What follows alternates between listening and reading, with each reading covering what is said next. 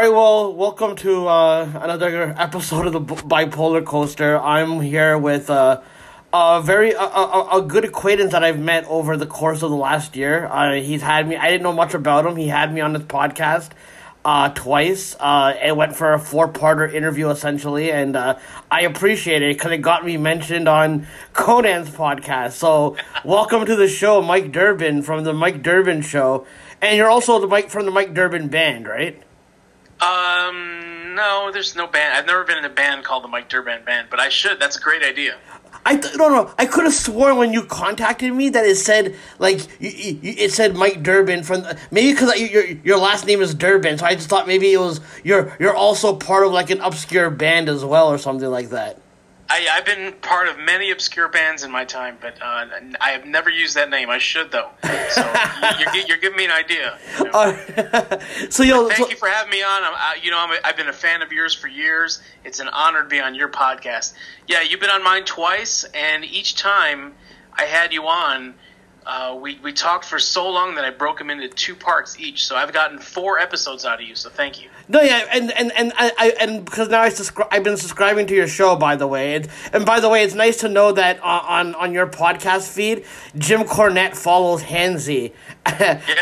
you know what I mean? That's I never I never thought that would be I would have a higher ranking than Jim Cornette. You know what I mean? Uh, that's, Yeah. that's that's fucking crazy though. But br- but bro, listen, I I I felt so irrelevant for the last several years. So I I thank you for bringing me on and actually making me feel a bit relevant without wanting me to fucking you know lose my shit. Because a lot of shows that want me on, they don't want me on just to discuss shit. They want me to like you know bring what I what I was on the Howard Stern show. You know what I mean? Sometimes people, it's it's funny though, cause like the Stern fans will like you know they will uh they hate professional wrestling, yet Yeah. they're they're the ones that always buy into professional wrestling of like oh like oh, buying what the official narrative of what Howard puts out is. You know what I mean? Yeah. Yep. So what were you doing prior to uh doing a podcast, and what made you want to start a podcast? Um, I never actually wanted to start one. What happened was um, I was a fan of Vince Russo and his network. He's got a bunch of shows on his network, russosbrand.com, many shows. He's got a Patreon. So he's got like a total of like 15 shows right now. But uh, I was a fan of um, of his a, few years ago. I heard him on Steve Austin's podcast. And I was like, who is this guy? I've, I've always heard the name Vince Russo. I knew he was the, the writer and I knew he was controversial and all that. But then I started listening to his show after that, and I was like, "This is a, funny guy, a cool guy, um, great podcast." So I started listening to them, and then um, I was on castrating the marks. You can, if you buy their producer Jeff Lane, if you buy his shirt, you get to come on the show and castrate a mark with with Vince.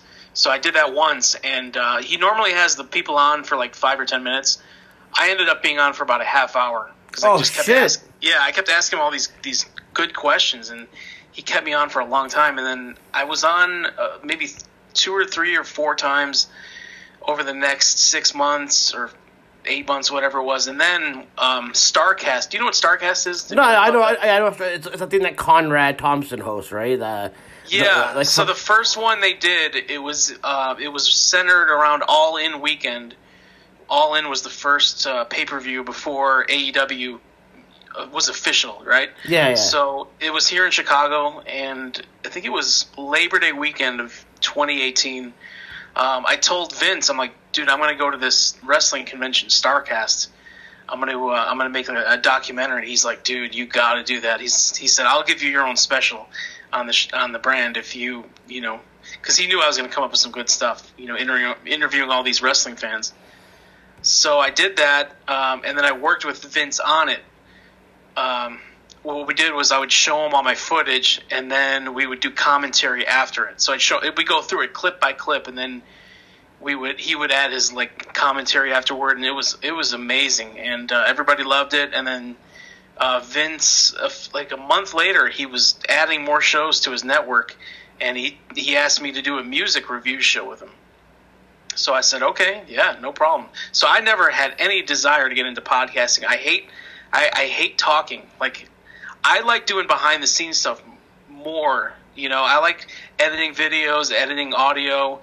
That's really what I love to do. So podcasting for me is just, um, it's like a necessary evil. You know, to for me to edit stuff, I have to produce my own stuff. You know, So- until until the day comes when, um, you know, if somebody, you know, if a big name wrestler or somebody like that needs me to work for them, I would do it. But um, so then I did the music thing with Vince. We it only lasted about three or four months. Uh, he got kind of overwhelmed because he he was doing too much at that time, and then he just started a Patreon. So he canceled my show and like three other ones. He canceled the one he did with Big Vito, and I think two other ones. And then he told me he's like he's like you know you can ha- still have your own show on my network.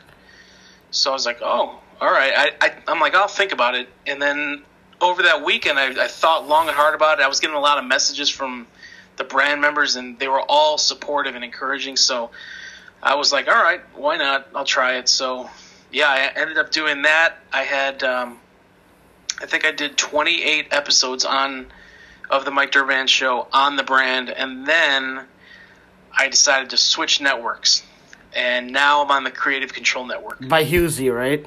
No, no, no. Well, Husey's on there. Yeah, it's it's Joe Feeney's network. Joe Feeney, yes, yes, Joe Feeney. Sorry, yeah, my, my bad. He, I, Yes. I, I, I don't know much about uh, about Husey, but I, I heard he's a huge Stern fan. He throws me under the bus a lot when he goes, "Oh, I, I have no idea who Hansy is." So you know, it's it's fuck that guy. No, I'm joking. No, no, but so yeah, so you're the Creative Control Network now, and Yeah, so Joe Joe Feeney is is the um, he's the producer of the Keep It 100 show with Konnan and Disco, and he also has the Creative Control Network. He started that from scratch. It's got his show. Uh, it's got Husey. It's Husey Hello, uh, the Freaking Hambone show. Uh, from the bedroom to the to the booth with Aaron Pavis. It's an Irish DJ show. Um, Jamie Irwin. Uh, that that's a great show. Jamie Irwin's show. It's it's called What's Your Favorite, and all he does is he asks people their favorite, you know, food or whatever. But it's it's so simple, but it's a genius idea, and it's really fun to listen to. So, is Jamie Irvin is he related to anybody famous? no, Jamie Irwin. He's no, he's from England. Oh, okay, okay, okay. yeah. No, I- okay, no. So, so let me uh, let me ask you. Um, the guy who previews your show on Konnan show that Joe Feeney or that Husey? That is Joe Feeney. Yeah. Husey Oh, has shit. An, yeah. Okay, Husey so- has an Irish accent. You you can't mistake Husey. He, Oh, okay. So yeah. I never, cause yo, yo, honestly, bro, I I have so many podcasts. I've never, I, I never heard. So I, I apologize for throwing Husey under the bus. So, so it's Joe Feeney's the asshole that pretends like he doesn't know who I am. Okay, okay. Yeah. But he did put over my uh, name for my podcast, Bipolar Coaster. So I'll Yes. give that. So yo, I apologize to Joe to Husey. Husey probably was like, "What the fuck did I do to this guy?" Husey's actually a fan of yours, so Oh, for real? Okay. Well, I Oh, mean, yeah. yeah. I'll listen to. I'll try to listen to his show. I know Stuttering John has been on. Ha, ha, have you listened to Stuttering John's podcast at all, or no? I've you know Husey sends me clips to listen to, so I've only heard the ones that he sends me. But Husey is so in the loop. He's so connected to all those um, those former Stern guys, and he's had them all on his show at least two or three times. So Which which which guess which guys do you think? Which guy other than Stuttering John? Which other guys has he had on that's from the show? he's had Grillo on a couple times, and Grillo has no filter. If you want to listen to some great episodes, listen to Husey's interviews with Steve Grillo. Yeah, He's yeah, not Gri- hold back. Yeah, see, I became a fan of the Stern Show in 2006, right? So I went back to Howard TV to look at old episodes, and I listened to a couple old episodes from, like, you know, the Sternthology and all that, you know, back, you know, before they neutered the whole replay shit. Um, and I liked uh, I liked uh, Steve Grillo's era. You know, I think that that era was really really underrated in the in the mid '90s uh, when he when he was interning. When did when did you become a Howard Stern fan? Um, shortly before Private Parts came out, um, Howard was he was on 105.9 here in Chicago for you know I think probably since the early 90s, mid 90s, but um, I would listen to him. But back then on terrestrial radio, especially the years right up before satellite, like you could not listen to that show because he would talk. He'd have like 15 minutes of talk, and then there'd be 20 minutes of commercials, right? so it was very hard to, to listen to it back then. But uh, I, I was more a fan of the E Show. I'd always watch the E Show every night, man. Big fan of that. And then I read both of his books, and then saw Private Parts, and then you know what? When he switched to satellite, I didn't follow him. Like I was out of the loop for years. So Oh shit! So when did you start joining back in the series? Uh, when I jo- when I joined back in uh, in 2009, I was a limo driver, and all of the limos for the company that I worked for had Sirius XM in them, or just it was probably just Sirius back then. Oh shit! But, oh, b- b- before you continue, yeah, you mentioned this on your Steve, your um Covino. C- Covino interview. Which, by the way, because me and you were talking about this, and it's gonna be awkward recreating this conversation because I, sh- I was a dummy. Did I, I, I should have recorded from the beginning. Um, but you know, but what me and you were talking about Covino, and I was telling you about how I didn't know much about them because I bought into the hype of Howard Stern being uh, the only uh, listenable fucking show out there because he's like the WWE of radio shows. And uh, once in a, and, and when I wasn't calling in much in 2009 because I think they expected me to be a bigger player, but I wasn't. I wasn't f- uh, fully invested. I wasn't. F- ready to be made fun of on that level or whatever. I was just a contributor from the back from the backside.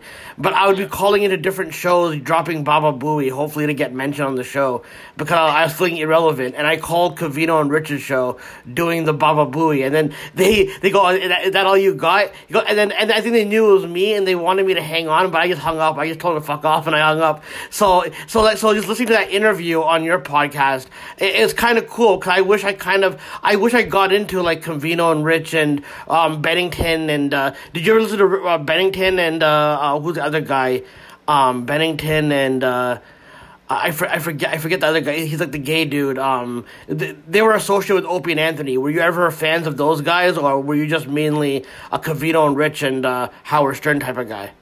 Yeah, Howard Stern, always a fan of his. And then um, in 09 is when I started listening to Howard again on satellite. And, you know, that was the first time I heard him swear. And, you know, it was just a, it was a different thing, man. It was awesome. So um, I remember one, one time Howard, I had already heard the show in the morning. So they, they were doing the replay in the evening.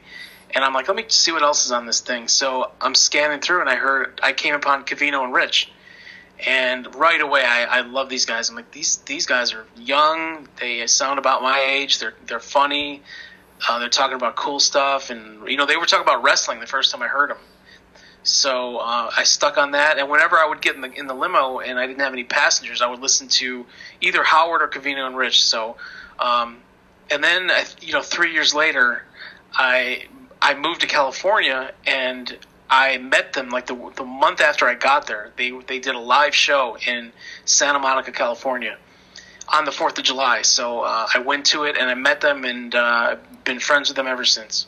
Oh, that's yo, that's yo, that's dope. Like you, actually, so so was that like like for you being on Vince Russo show? Was that like how I felt being on how like was that your Howard Stern Yes. show? Kind of in a way, like being accepted. Because I, I find it hard to believe that like are, how long you've been a wrestling fan? Because I I didn't I, I I thought maybe like maybe, were you a general fan? Because I I'm, I find it hard to believe that you didn't really know much about Vince Russo. Because that's like the one like if you're an internet fan especially, you know everything Yeah. about Vince Russo. So how how was like your wrestling fandom? Like were you like a smart mark or were you not really like are are, are you still a wrestling fan or like how long have you been a wrestling fan?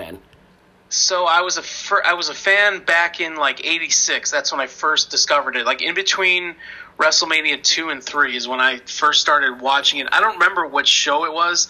I'm sure it was uh, Saturday Night's Main Event. I think that I, I have, I have very early memories of that.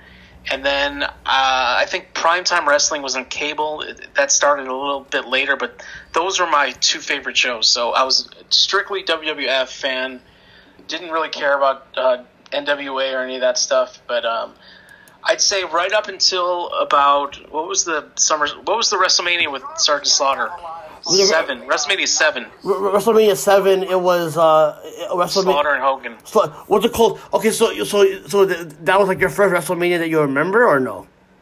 No, no, no. I, the first one I ever watched was three. So I was a big, I was a huge fan from like '86 to let's say '91. In between WrestleMania six and seven, you know, when Warrior got the title, and in between that whole year is when I phased out. You know, I discovered girls, uh, sports. You know, like real sports. Like that was that was what I was into in you know seventh, eighth grade and beyond. I- Sports, girls, and music. So I, I, I wish you, I wish I had you in my life, bro. What's the call? I, I, I, I, I stuck with wrestling and I haven't gone late since. So I mean, I, I chose the right. I guess I chose the right path. I guess. Uh, no, no. Um, but no, that's cool. So then, Did, did, so you then I, I, I came back around when I heard Hogan turn heel, right? much like much like everyone else? Yeah, you know. Yeah. It, it became cool again, essentially. How old were you when Hogan turned heel? Um, I was just out of high school. I just graduated high school. I think that summer when uh, when Bash of the Beach happened. So yeah, summer of '96. I just finished high school. So yeah, I was a 18 year old, and I got right back in into WCW. I was a huge fan of WCW.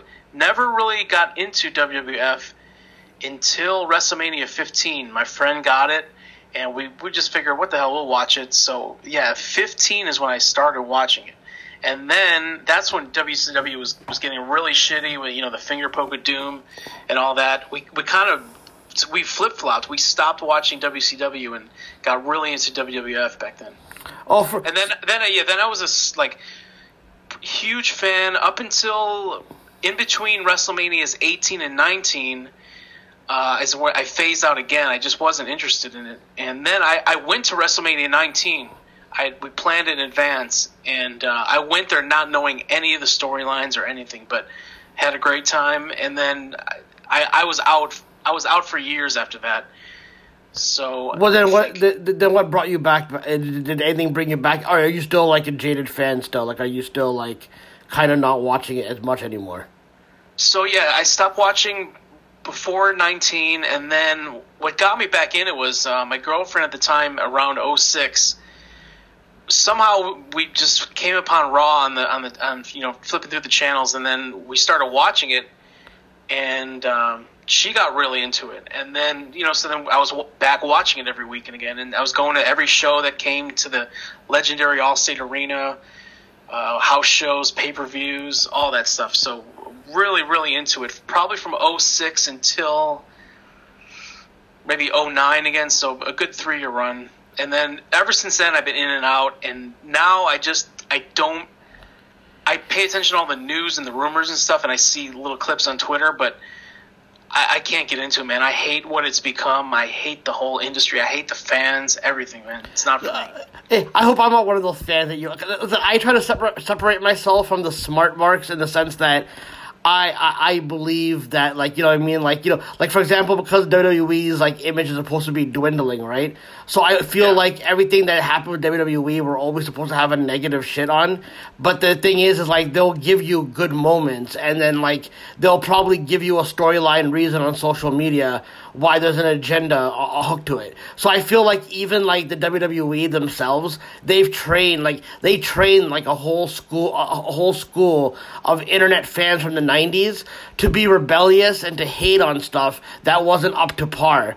And then now like it's funny because like now like they're training like their new shills how to hate internet fans from hating on them essentially you know what i mean? So i feel like there's like a lot of fucking a lot of people um putting their hand in the cookie jar and how to like because we're in the social media era and it's the clout chasing era where we think that anything that's online is probably like like that's the reason why it's over because it caters to people online essentially. And i think part of that like it's that's why it's what's wrong with hip hop right now is because people are pretending like the streaming uh, streaming numbers are what's like the be all end all now when you can manufacture that just as much as you can manufacture album sales if you really wanted to you know what i mean? So i think like a whole, i think like fandom in general because like you're you're into comic books and you're into movies and all that. Like do, do you Yeah. find like those fan bases are kind of annoying as well or what You know what? I don't pay any attention to uh, comic book fans or you know the Marvel movie fans. I don't go on any bulletin boards or pay any attention to what they're saying. I love when those movies come out. I'll go see them in the theater. I buy them on Blu-ray, um, but I really have no involvement. I mean, I go. I'll go maybe every other year. I might go to the to the Wizard World comic book convention. Uh, I don't mind being around them then. Uh, I really, actually, I really enjoy it. I love going to comic book conventions, but these wrestling fans, these modern day wrestling fans, I can't stand being around them. They're, they're just, Wait, I don't know. Are, are you It- it- are you in the disco third disco inferno thought that like everyone like everyone's a pussy? Like, are you one of those guys that think everyone's a wimp and a pussy now and all that type of shit, or is it more Yeah. like Uh, I listen. I, I, I, listen. I get. What, I get what you're saying, but like, okay, I, I think the reason why that is, bro, and like, I get, I, like, I think because in the '90s and like the '80s, I think it was such a lawless time of what was acceptable that we went overboard. Like, I think Konnan said on his podcast one time that we have to be oversensitive now because we weren't sensitive sensitive enough back then. So like right now I do like that there are people that are more socially conscious, right? But I think that like it's presented in such a neoliberal, neoconservative way that you automatically think that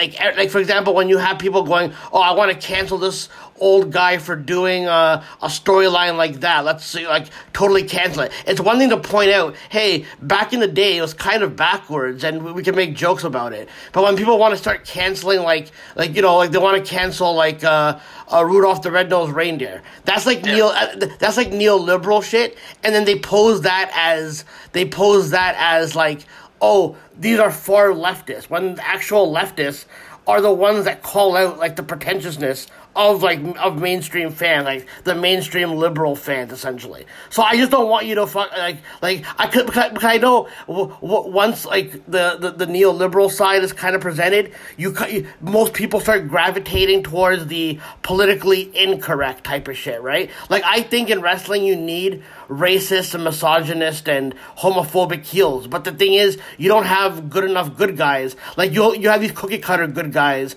who won't say much, but other than oh that's wrong that's wrong. So i, I just i just don't I, I get what you're saying i get what you're saying i understand your frustration because in the 90s it was a little different but i can say that i like a little bit that at least people are at least a little bit more considerate. Like there, there's like not stigma against mental health even though i think that there should be more um, uh, uh, to talk about mental health. At least like there's not stigma around that. So I can kind of see the good and the bad of each generation. Essentially, you know what I mean? Like I just think that. Uh, I just think that we were not sensitive enough back in the '90s, where we thought everything that's inappropriate, it wouldn't like it wouldn't like blow up in our faces, and it wouldn't like end up fucking us over in the in the long run. If that makes sense to you.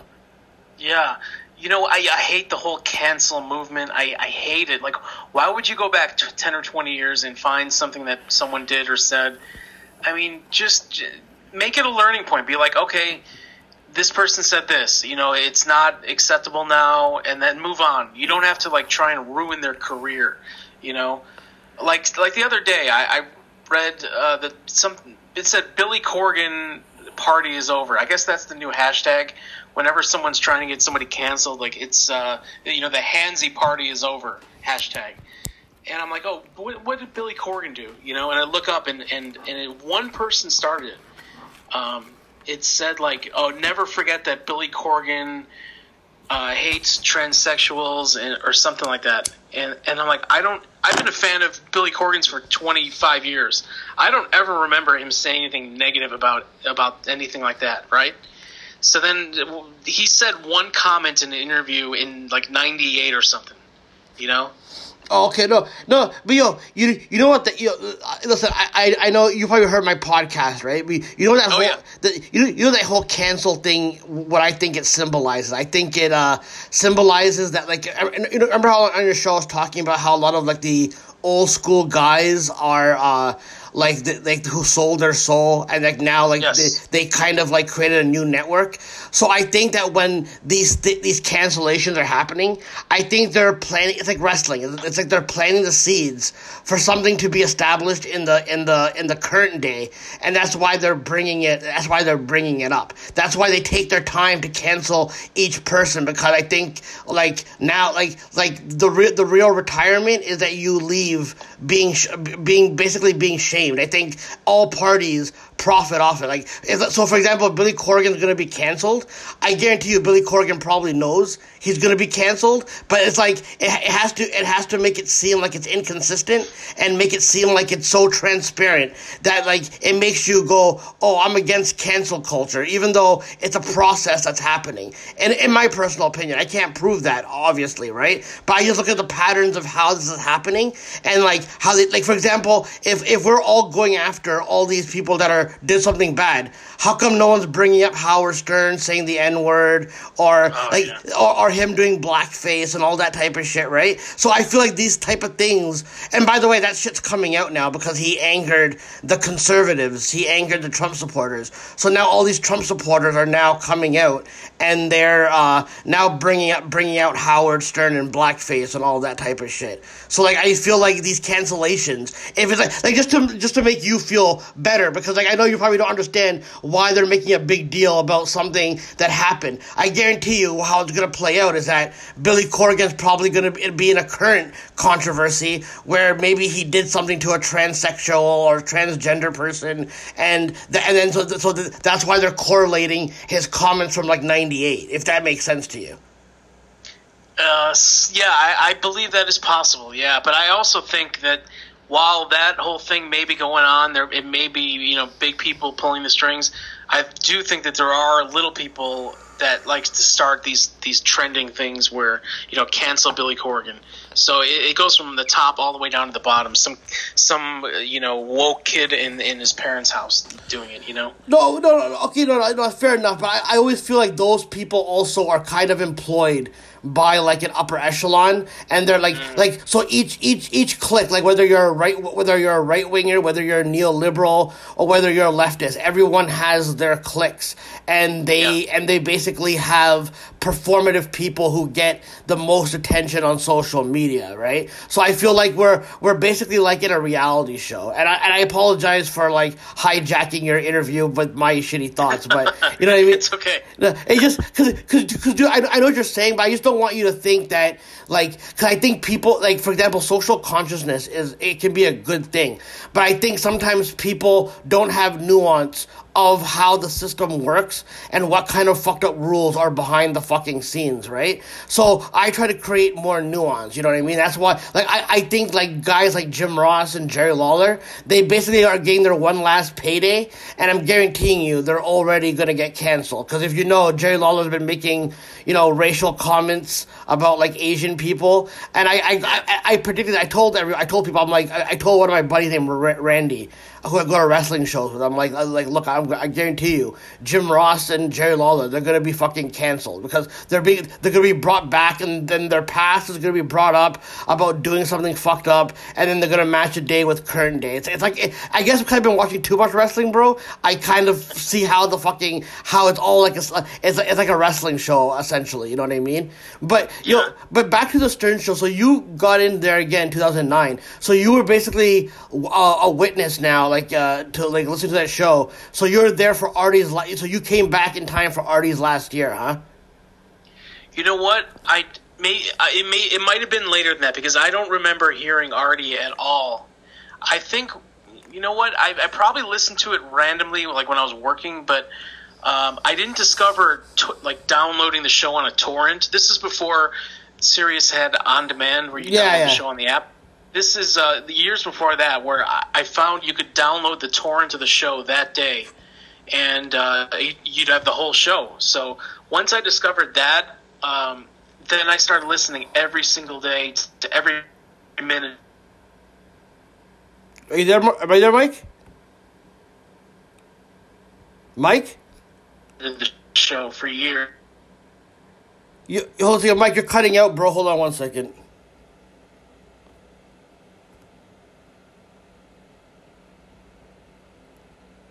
By the point, I think um, new. I love. You know,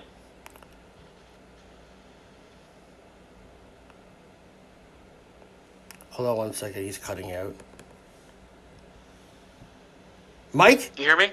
Yeah, yeah, yeah. I, Check, I, check, check, yeah. check. No, no, I, I- I think it was my, it was my connection. I, I was uh, hooked onto the wrong. Uh, I was hooked onto the upstairs uh, Wi-Fi, and I have I sometimes it, it, it flips off to from the upstairs downstairs to upstairs sometimes on my iPad. So I apologize. So yeah, so you're saying that you so yeah, so you didn't remember listening to Artie as much, but like you kind of like knew of Artie. Yeah, I knew of Artie from um, the, from seeing videos. Like I think uh, did they have some kind of Howard TV on demand thing? They did, but were you watching? Did you were, were you listening to the Stern Show on regular radio when Artie was uh, gone on the show, or were you not listening when Artie was on the show Um, in on Yeah, because Artie Art, Artie was around during the FM days, right? he yeah he he won the uh, he won the uh, the Jackie chair job. Yeah. Yeah, so yeah, I, I had heard it not every day, but I was whatever I heard, I loved. I I love Artie, so yeah, I was I was like, man, this guy. You know, I read the story. He stabbed himself, and he was off the show. So Oh shit! Yeah. So so I guess you started listening basically when I was trying to become a main player. I guess on the show. Probably yeah, probably around that time. Yep. Oh shit! All right, all right, that's cool, bro. Yeah, I, I'm actually shocked that I actually have people that are like when when I met Rob Van Dam and he said that he was a fan of mine. Like he, when I, you know what I mean? I just like it's so hard to believe because nobody's allowed in the industry to acknowledge me. Like Bully Ray always has to like put me down and pretend like he never knows who I am. But all the I say that the punk gen- CM Punk generation was probably the last generation of wrestlers that probably were kind of in tune with Howard Stern. I don't think anyone after like you know a certain era um was not really that much of a Howard Stern fan. I think like the like the Dolph Zigglers and the Mizes, like that was like the last like real fucking generation, like like close to mine, I guess, where we, we were Stern fans essentially, even after he had fallen off from regular radio. You know, you know, like you know what I mean. So it's it, it's it, it's cool to hear like different stories. So like, what, what were your, some of your favorite bits that made you a fan of the show, like early on or even later on? Like what like what like storylines on the show like captivated you on on there? You know, I don't really like the the bits too much, like the the preconceived bits. I'm not into that. I love like for me, my favorite thing is when he does his impression of his mom and his dad. You know. Yeah, I, I used to like that too, but you know what I mean? I used, to, I used to try to email the show when I was trying to be a contributor, right? And I used to try to, uh, uh, like, try to make it seem like, oh, why do you guys gotta fight so much? Cause, like, like I, I, I don't know if you even went back to this bit, but there was a bit that Artie and Howard would do after their bro fight happened in 2007. And uh, uh, then, like, in the rest of 2007, Howard would get on his. Uh, on his uh, megaphone and imitate Artie's grandmother, Grandma Caprio. And, and then to, to counter Howard, Artie would get on his megaphone and imitate Beth. And it would just get really dirty, Oh. like, like you know, like you know what I mean. He goes, "Sorry, sorry, one minute, guys. I gotta go poke holes in condoms so I can trick Howard to having a baby." Like you know what I mean? Because because Howard would go on that. Did you ever listen to it? Like when when you took a break from Stern Show or wrestling, did you ever go back to watch stuff that you didn't see before to like like familiarize yourself with what you missed, or did you just go, "I'm just gonna watch it as is or listen as is"? I've gone back and watched wrestling stuff that I missed over the years, but um, not Stern, not too much. You know, I've heard a lot of it on the Sternthology and when they do recaps and stuff, and you know, random stuff on YouTube. I've seen. Uh, I did see that roast. Did did they have a roast of Stern?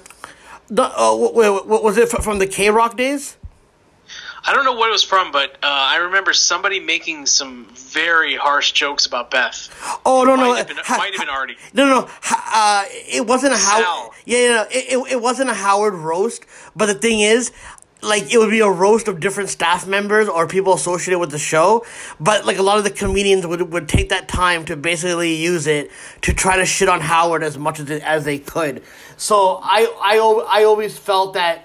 Like if Howard really wanted Sal to fucking you know like be fired from what he did whatever, I would I, I, I personally like I have this theory that like because Howard already was uh, messed up his original marriage by uh, always bad mouthing his wife, right? And those and those will you can only find those on YouTube because uh, I guess in the divorce settlement, uh, um, his wife his wife said that uh, any bits um, involving her or bad mouthing her cannot be aired or whatever. So you would never hear those bits, right? So I think instead of repeating what happened, I think what happens is Howard uses Sal as his scapegoat to like say shitty things to make it seem like he doesn't have control of his staff. When I could, cause, because because one time Sal kind of gave it away in 2009, and I and this is before I got into the conspiracies, where Sal was like, um, H- Howard was recapping what chaos he created at a at a friend at a friend's party where he was basically showing his dick and he was basically like pulling the plug for the TV, like basically causing chaos. And then Sal says something like, "I I've sold my soul for this." And then Howard got kind of offended by that. He goes, "What do you mean you sold your soul? Like what? Like like you're on the Howard Stern show and you got to do crazy stuff to get accepted?" And then Sal was like kind of backtracking, but I thought that was kind of a weird thing. And then it kind of made sense to me when I realized that these institutions probably have you doing fucked up shit, and Sal was that fucking scapegoat. I, I, were you listening to the show in the '90s when Sal was just a fan, or no? I do remember him calling in. Do, Yeah. do, don't you think he seemed a lot a lot more like he seemed much more smart in those call-in days than he did when he started becoming an employee there? Yeah, I mean, you got to have some kind of smarts if you're a stockbroker. I mean, even if even if you're the worst stockbroker, you still got to have a you know some knowledge of that. So, yeah, he's probably he's probably dumbed himself down. Yeah, yeah. So, And a lot, a lot of the stuff, like a lot of the stuff they do with him now, where you know it's him misunderstanding a word. That's that shit just seems so fake. You know, no, you know. By the way, I, I, I think that like when I was trying to be a contributor, I think they're trying to get me into a storyline, but I wasn't ready for it. But what happened was, in two thousand seven, uh, again back then I actually fell for. it. I thought Sal was really just being dumb, but apparently he- in two thousand seven he thought the the presidential election was in two thousand seven because they're already talking about it, and he was go- go- gonna go get ready to vote for the he was gonna get ready to vote for uh, go down to vote whatever and make it look stupid. I used a dummy email account and I told him Sal, you're being made a fool of. You're fucking gonna vote the elections next year. And then he came on the air and he mentioned it. And then Howard got really pissed off. Like, who fucking told you? He goes, whoever told you is gonna be banned from the fucking show. I don't want to hear from that guy. So I kept my mouth shut. I think they knew it was me, but I kept my fucking mouth shut about that shit. I, I kept my mouth shut about it. But I was the one that tipped Sal off about the, the election not happening in 2007. Oh wow. Yeah, yeah, you know what I mean. It's fucking, it's fucking crazy. No, but no, that's but but uh, but so, so with, with wrestling, what? Okay, can I ask you what storylines like like other than other than the Hulk, Hulk Hogan turning heel, what storylines really captivated you as like uh, as a fan in different eras that you were in, like whether it's in two thousand six or like two thousand like eight or in the nineties or whatever. Like what what what like what storylines do you have fond memories of in wrestling? Gee, uh, probably uh, CM Punk. Like the pipe bomb is what got me back uh, around that time. I had stopped watching like in 09 or 2010. Um, and then I heard that you know he dropped this this pipe bomb promo, so I went and checked that out. And then I started watching again, and it- I went to uh, Money in the Bank. Oh, against that- John Cena. Oh, you were there for that, eh? Yeah, that That- was fucking tremendous, man. Dude, I, I the best live show I've been to. Yeah, you, you, you know, eh, eh, other than the John Cena thing, it was a good card. Dan- Daniel Bryan won the Money in the Bank as well. So like, and then Christian won the world title from Orton by disqualification. So like, it was actually a good, it was actually a good card that catered to the internet fan essentially. You know what I mean? Yeah. Um, so that, yeah, I remember, dude, the ground was shaking in that place. Every fan in there was shouting, you know, was cheering for CM Punk and booing the hell out of John Cena. And Chicago hates John Cena. At least back then they did. I, I saw another, I think it was um, right after WrestleMania 22 that was here. I went to, I didn't go to WrestleMania, but I went to the Raw the next night.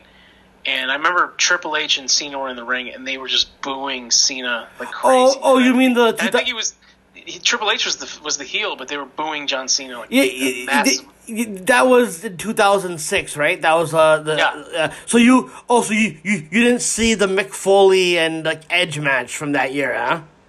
no, man, I, I regret not going to that um, to that one. I didn't go to thirteen either, which was another amazing. Dude, dude Yeah, well- at least you've been to a mania, bro. I do. I have never been to a mania, and I thought that me being a part of the Stern Show, that I would eventually like be because you know my story where I where I kind of like had backed, uh, I kind of backed down from quote unquote selling out, kind of I didn't know Yeah. what, what was in store with me, right? So I was always disappointed that I wasn't allowed to like be a part of a storyline or or have some connection like Sam Roberts does like uh, how Sam Roberts from the Opie and Anthony now is a part of like the WWE.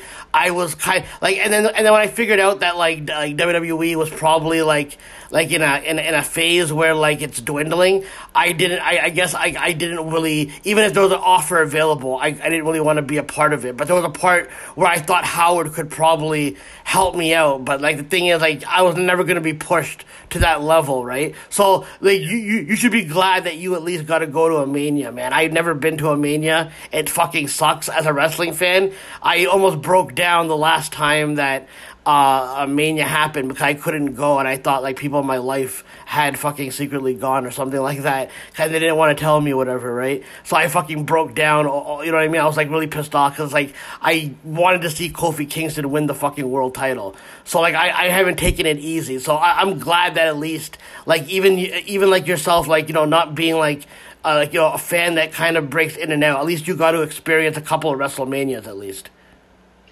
Yeah, I went to 19. It's funny because I went to the one that was across the country. Like I'm I'm from Chicago, so but I missed the two that were here, or there was three actually, but I missed the two, you know, 13 and 22.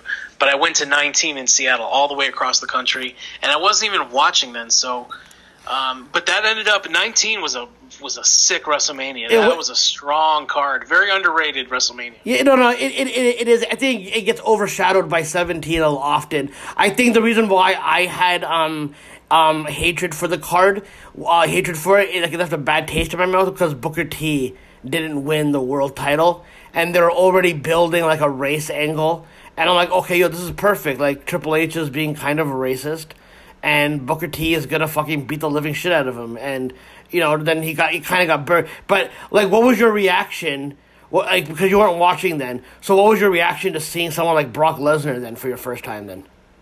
Well, first, let me get to that the racist angle you mentioned. Um, so I wasn't watching ahead of that, so I didn't know the whole angle building up. I just knew they were going against each other.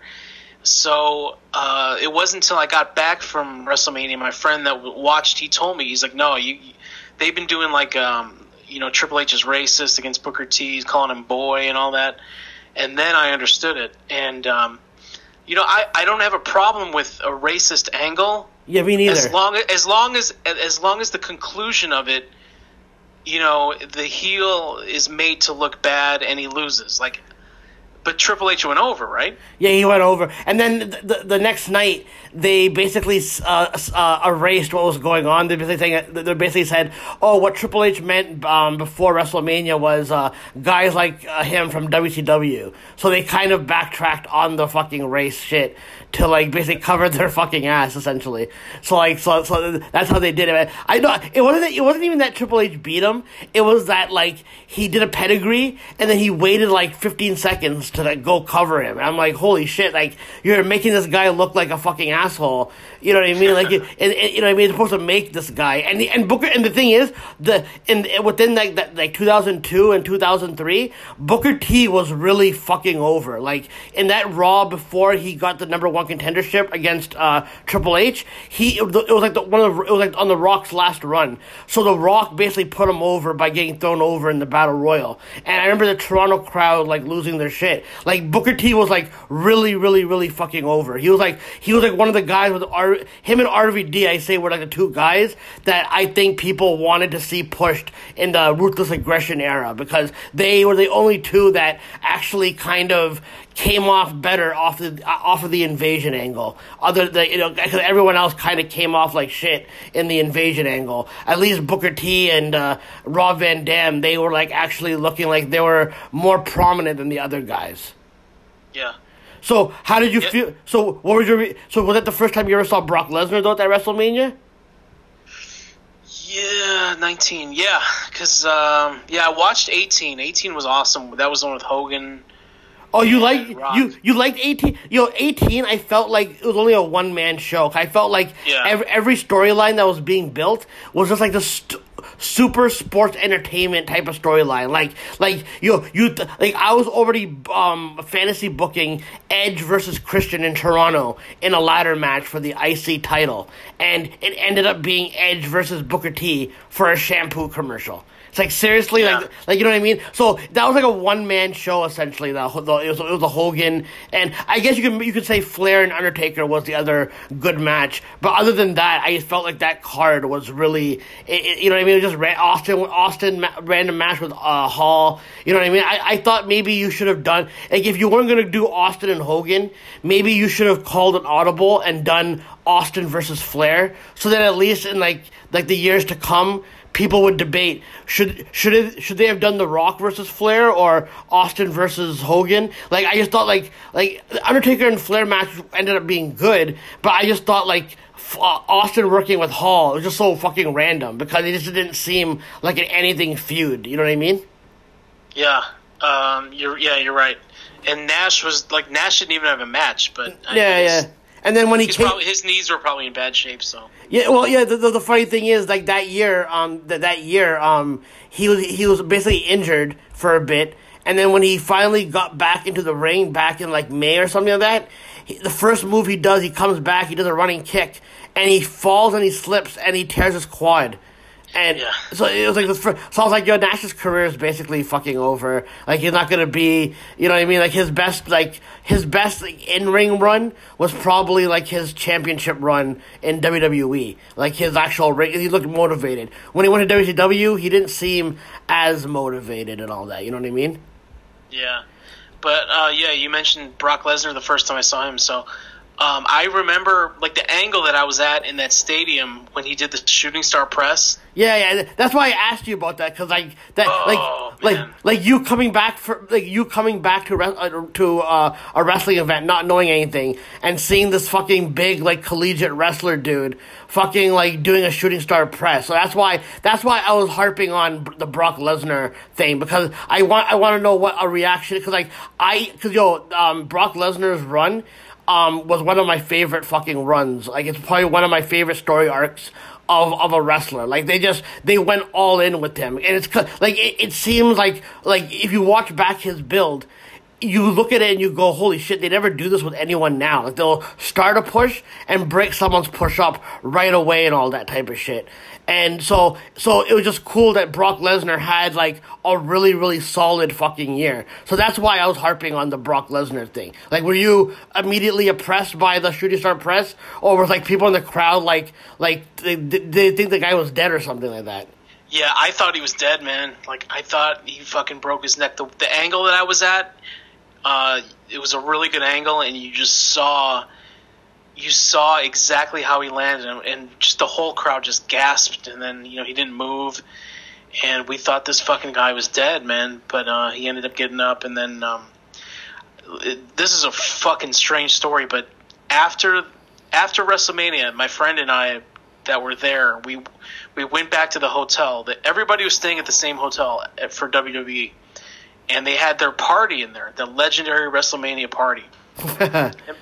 so me and me and my friend were in the hotel bar, and um, we weren't seeing any wrestlers like come in the bar. So he's like, he's like, I'm gonna go find out where this party is. And I'm like, all right, whatever. so he he leaves. He goes like this other exit of the bar, the hotel bar. He comes back like 20 minutes later, and he's like, I found it. And he he's like, I'm like bullshit. He said, no, everybody's in there.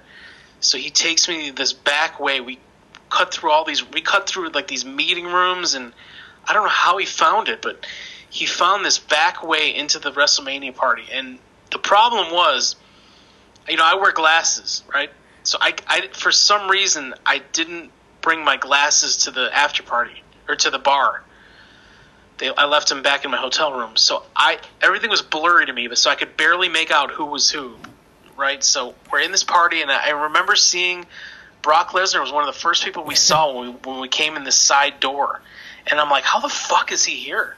You know, That's he fucked was up. t- That's he was fucked- talking to people, yeah. And if I, I heard the story, I think I think Bruce Pritchard told the story on one of Conrad's shows, um, of the, the story with that like, um, him and Angle, like Lesnar and Angle, were both really beat up, but they each found out that found out that the other guy was going to the party. So they're both like, "Well, I can't, I can't have him going. Nah, I'm not going to go. I'll look like a pussy." So they both went to the party, even though they were just both trashed. So yeah, saw Brock Lesnar. I remember standing right next to the Rock's mom. She was there. Holy shit! So did, did anyone like notice that you guys were there, or like were they just like? Yeah, yeah, yeah. Did you guys get thrown So- out?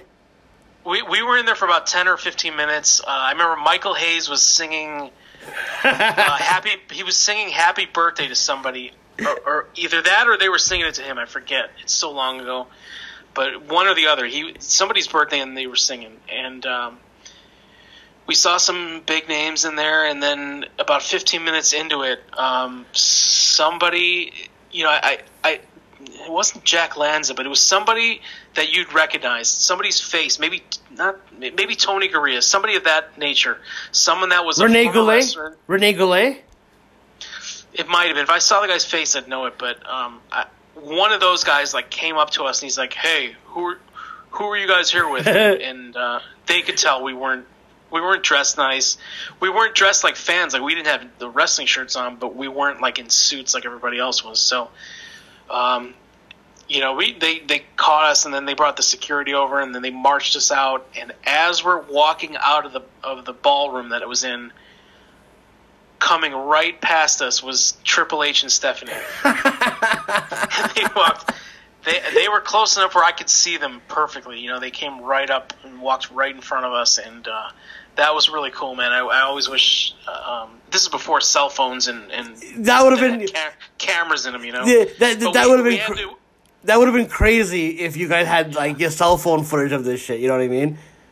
We got nothing, man. I remember bringing a, a regular camera with film to the to the WrestleMania, but I didn't bring it with to the party. But then we had to give them our our IDs to the hotel security, and they banned us from the hotel for life. Really? So yeah, yeah, they said you're not Till- allowed here on property ever. So So eh, till this day, it still it still stands. I guess I mean not that I'm going back to. I don't know even remember what hotel it was at, but yeah, I'm never going back there again. You, yo, dude, that's a fucking crazy ass story, man. Yeah, but I guess like my friend, he, you know, later on he told me who he saw in there. I mean, he saw everybody. He was in there for a while too, so he he got the full experience. I was only in there for a little bit, but um, yeah, it was it was pretty cool. And then uh, that was that. What the It was, it was a good time. what what um what's like what wrestlers like do you think like um the one that you've met or interacted with who's like the coolest and who's the one that you had like like not like I'm not gonna say a big asshole but who like kind of came off like like not well to you whatever like you know what I mean like I don't I don't want you to bury somebody or anything like that but out of like all the wrestlers you've met like who do you think was the coolest and who have you like kind of had like a bad experience with kind of in a way. Um, I've met a lot, man. Over my time, I've met a lot of them. Whether it was you know as a limo driver for a couple years, and I drove, I drove um, Jericho, I drove uh, Ric Flair, I drove Rey Mysterio, Oh shit, man. a couple other guys. Yeah, a couple other guys. Um, Did, were they like was it like a company a company you were working for or were you like uh like an independent like limo driver or something like that? no, it was a company. I was working for a company here in Chicago, but um, the parent company was affiliated with um, WWE's Stamford Limo Company, right? Whatever company they use in Stamford. Oh, okay. So we were, we were we were like their their Chicago branch. So whenever they needed somebody in Chicago, we drove them. So um, I would always ch- tell the dispatchers, I'm like, "Yo, if any wrestlers need a ride, or you know, if we get that that that email from that from WWE, yo, call me, let me do it, please." And, and they did most of the time. Uh, oh, Randy Orton was was probably one of the best ones. I drove Randy Orton. So I went to I I drove Bob Barker. Remember when Bob Barker was on Raw? oh yeah, yeah, yeah.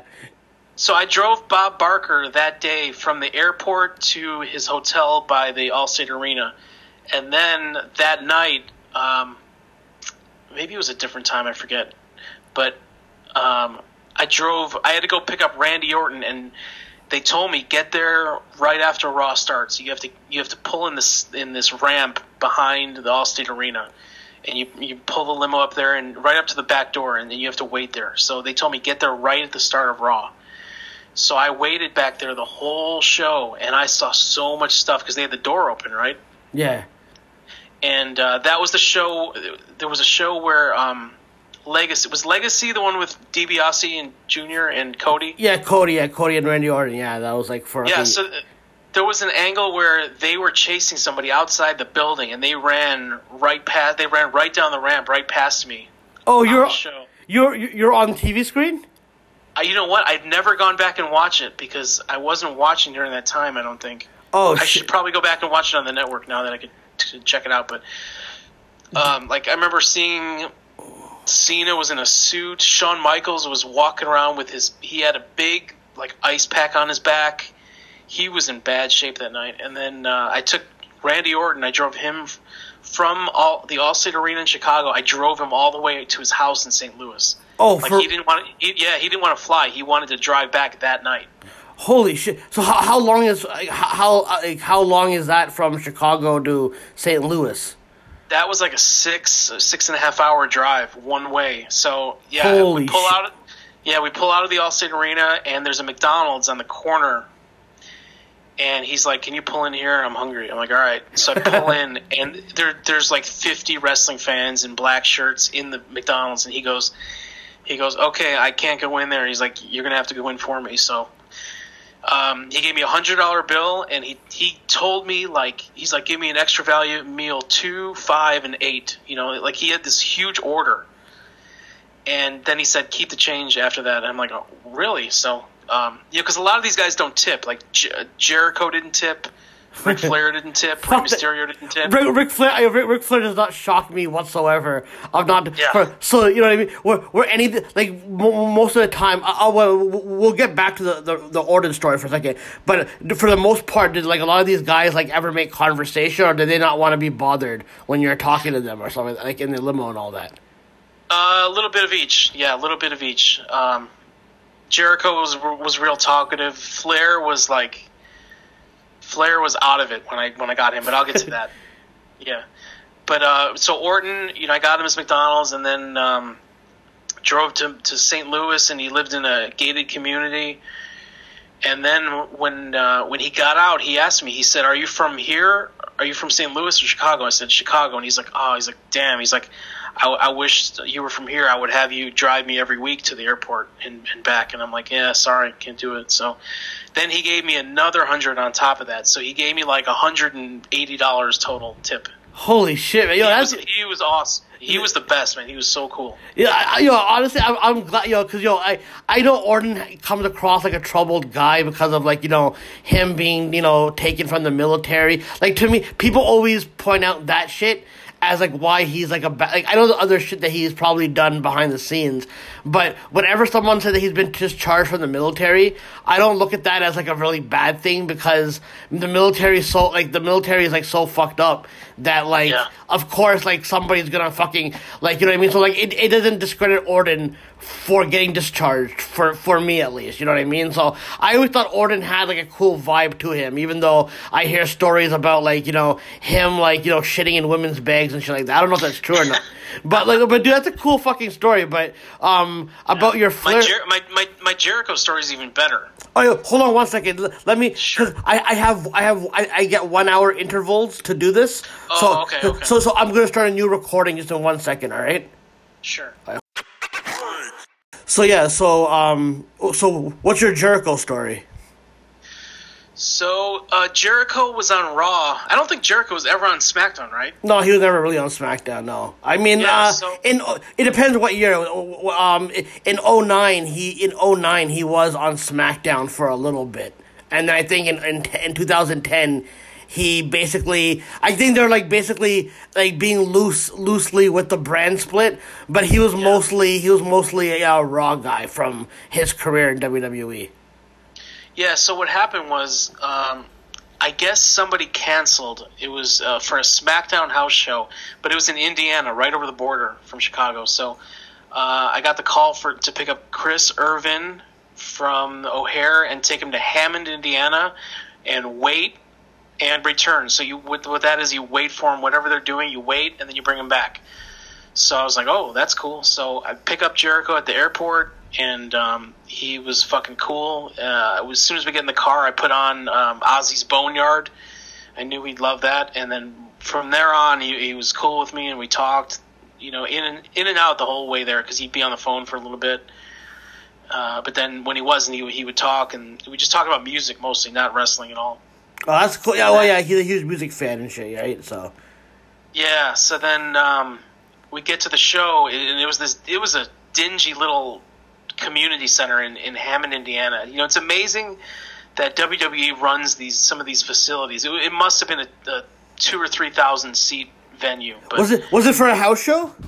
yeah, it was a Saturday night house show. Yep. Yeah, yeah. They, I, the people talked about how like they run like like uh, running those like like like like, like those little towns. Like, I'm always surprised by that. You know what I mean? Because even like they come to like Toronto, they will also run like some of the smaller towns in Toronto, like some of the smaller uh, cities in Toronto as well. Like, it kind of goes, oh, I thought you guys would just be more New York, like more of like Tor- the actual downtown Toronto. But then there, there- there's other shows that they will do that are not really downtown Toronto. So it doesn't surprise me.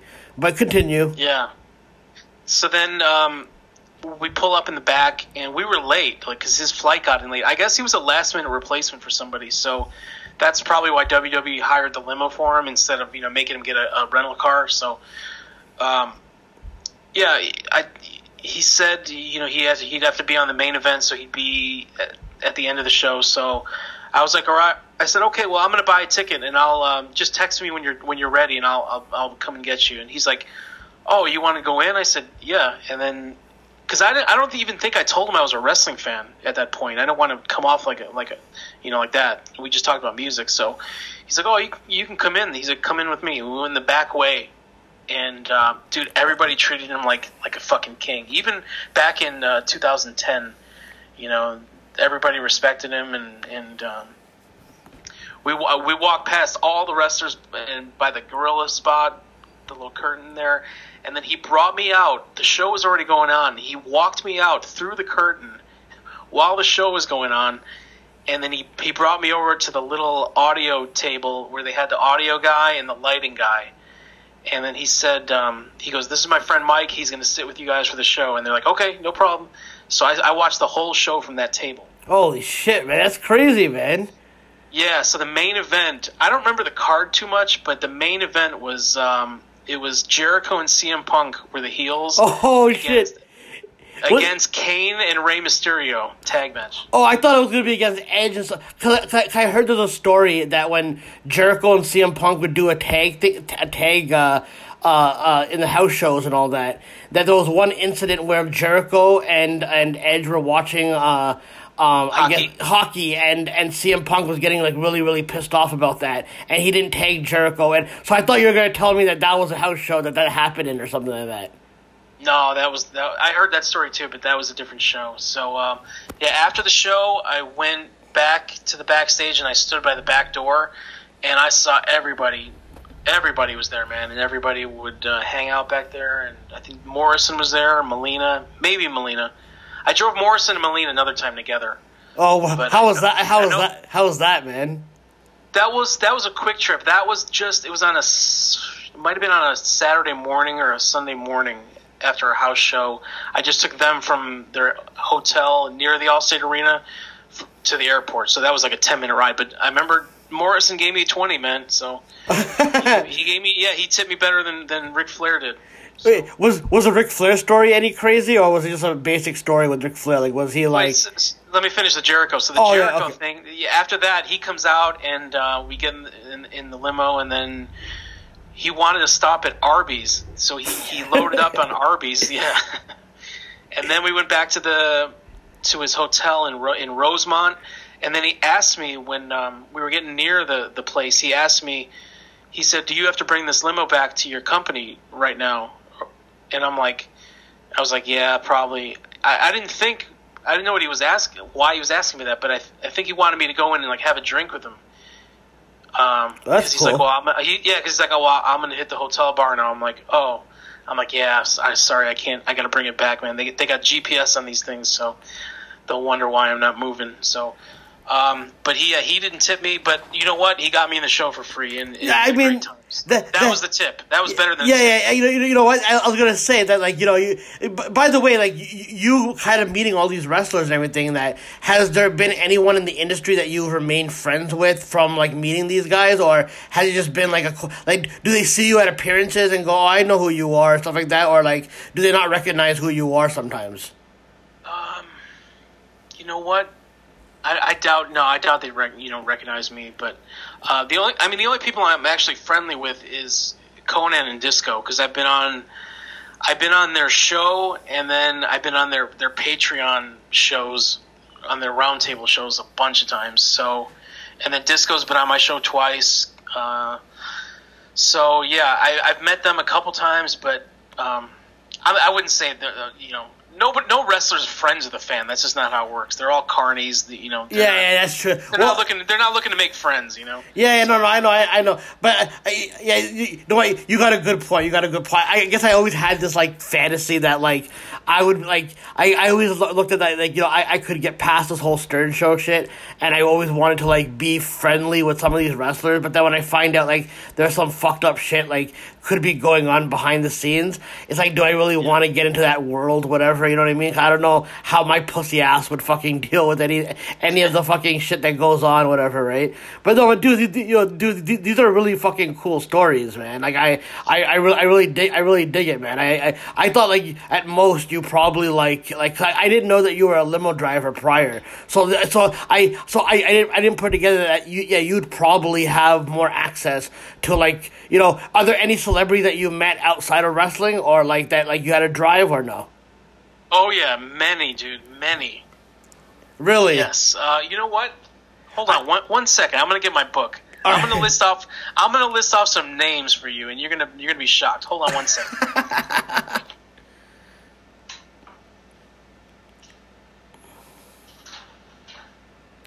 All right, he's getting his book. So, I mean, listen, guys, uh, thank you for tuning in. I don't know, uh, you know, how many viewers I'll get, but you know, um, I en- I'm enjoying this. You know, I'm enjoying uh, trying to conduct an interview. I I, I don't know how good of a job I'm doing, but You're yeah, you're doing a great job. oh, You're doing they- great job. I, I was just feeling. I, I, I didn't want to have dead air, so I was just fe- feeling that you know what I mean. I was just talking to myself. Okay, so yeah, go, go on, man. Wait, wait, Let's let's hear a the lot name. of these names, a lot of these names, like I didn't really care about, but you'll be into because you're a, you're a hip hop fan, right? Yeah, I'm a hip hop. Uh, the thing is, like, if you name like someone from like a, a like a band outside of hip hop, I might not know. So if if you name me a person that you think is prominent, like in like like the like the metal or in rock or anything like that, and I don't react, don't think that like I'm putting I'm not putting it down. I just I might not be as familiar with some of these rock names. You know what I mean?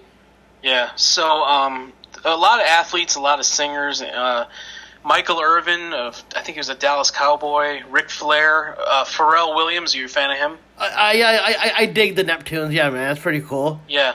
Uh, N E R D or Nerd. I don't know which one it's pronounced. I think it's That nerd- was Pharrell's group, I think. yeah, yeah. yeah. His yeah, with, with Chad Hugo and uh, and uh, I forget who else was in it. But yeah, continue. Um, Nancy Cusack, who is John Cusack's sister. She's an actress. I'm sure you've seen stuff with her in it. Yeah, she's she, she was in Shameless for a bit, right? Yeah, she's she's been a lot of stuff. Yeah, yeah, Uh, this is here's a big one. You ready for this? Go ahead. Drake.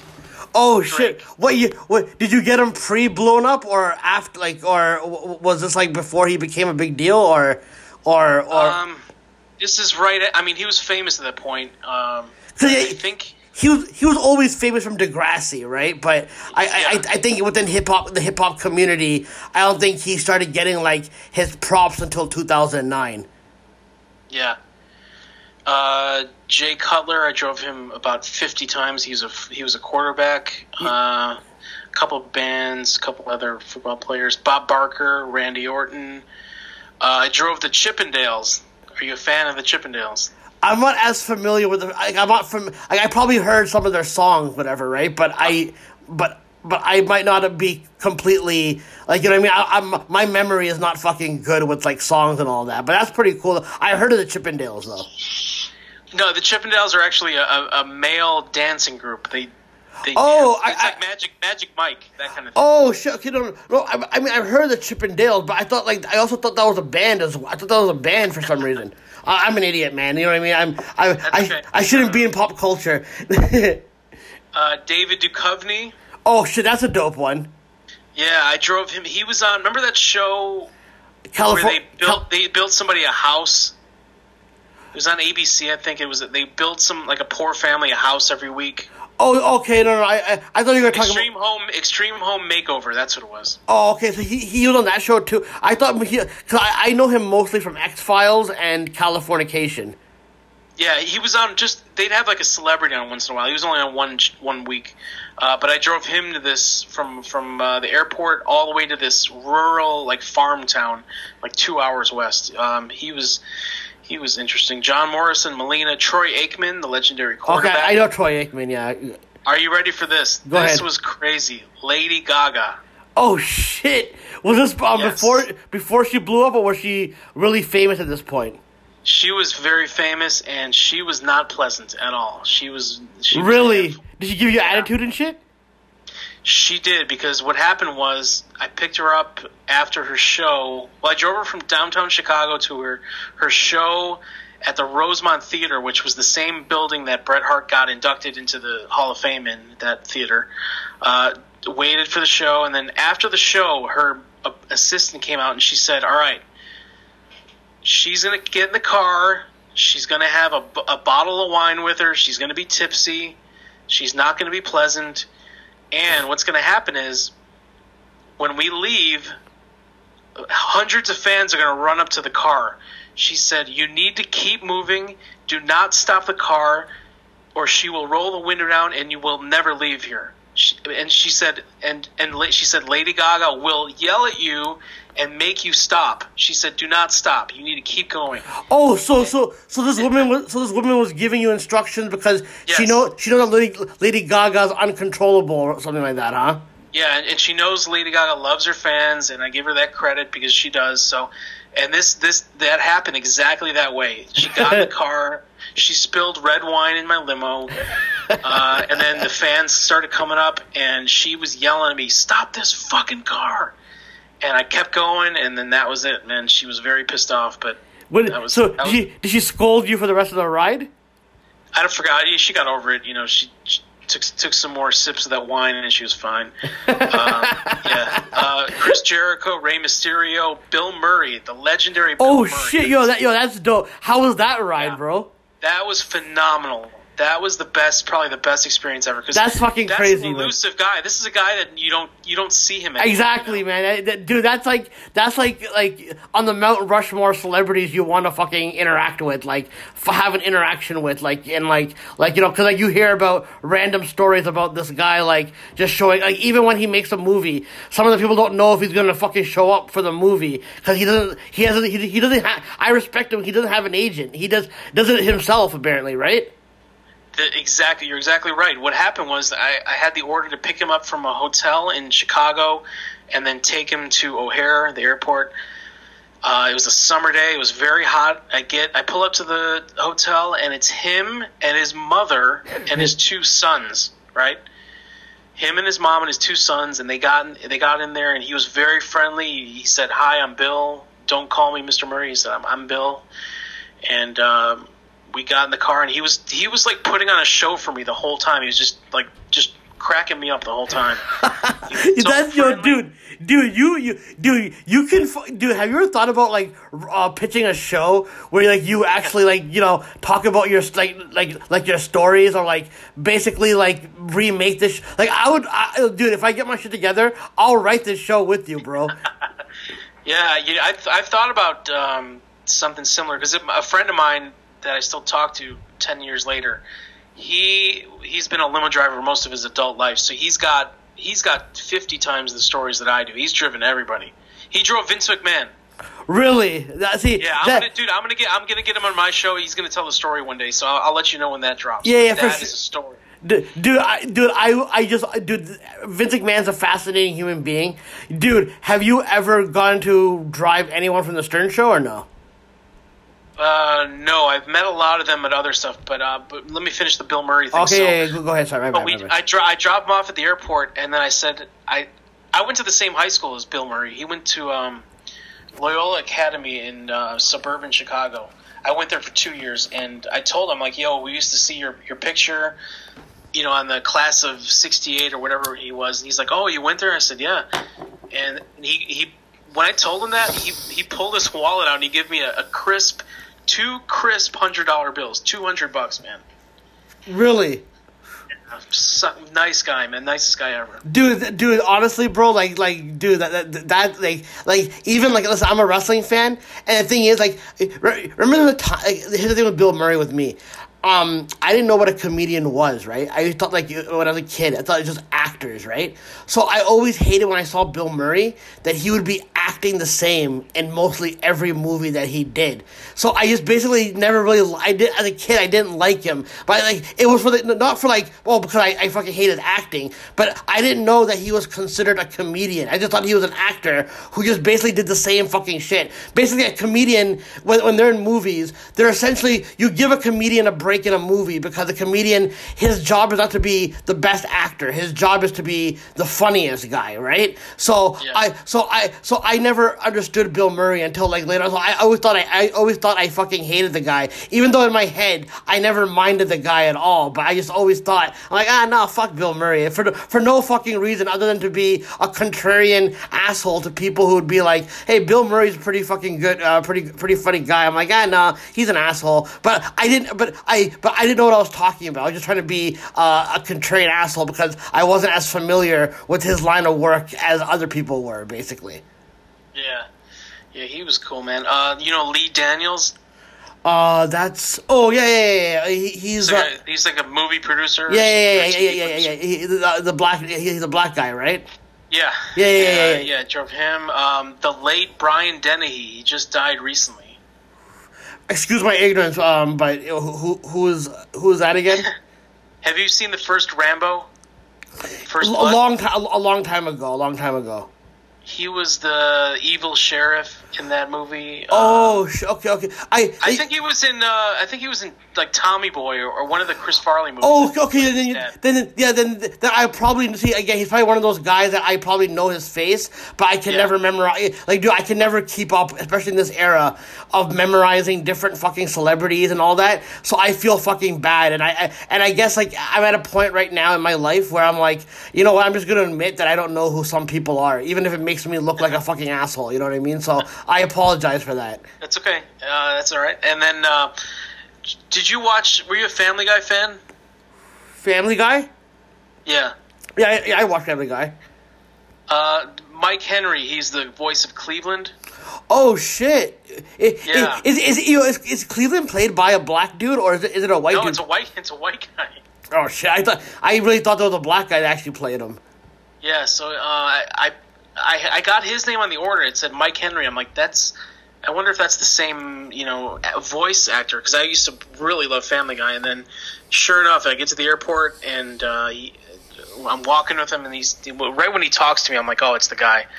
And then I said, man, I'm a huge Family Guy fan. And then um, it was right before the Cleveland show was coming out, so he told me a lot about the the Cleveland show and. Um, he, he was doing the voice for me, and the whole the whole limo ride to downtown Chicago, he was doing the voice. So that was That's great, man.